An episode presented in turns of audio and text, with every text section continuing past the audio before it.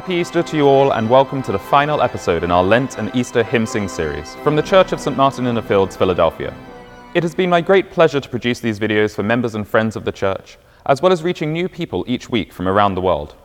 My thanks to Reverend Jarrett Kerbel, our rector, Reverend Barbara Ballinger, our associate rector, and Natalie Hill, our associate for communications and administration, who added much to this series by offering their personal reflections on their favorite Lent and Easter hymns. There is much going on at St. Martin's, even in the midst of a pandemic.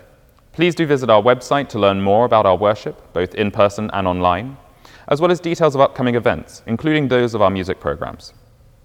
I want to thank you all for your engagement and support of this series, and until next time, let us pause, breathe, and raise our voices to the miracle of the resurrection. Happy Easter to you all.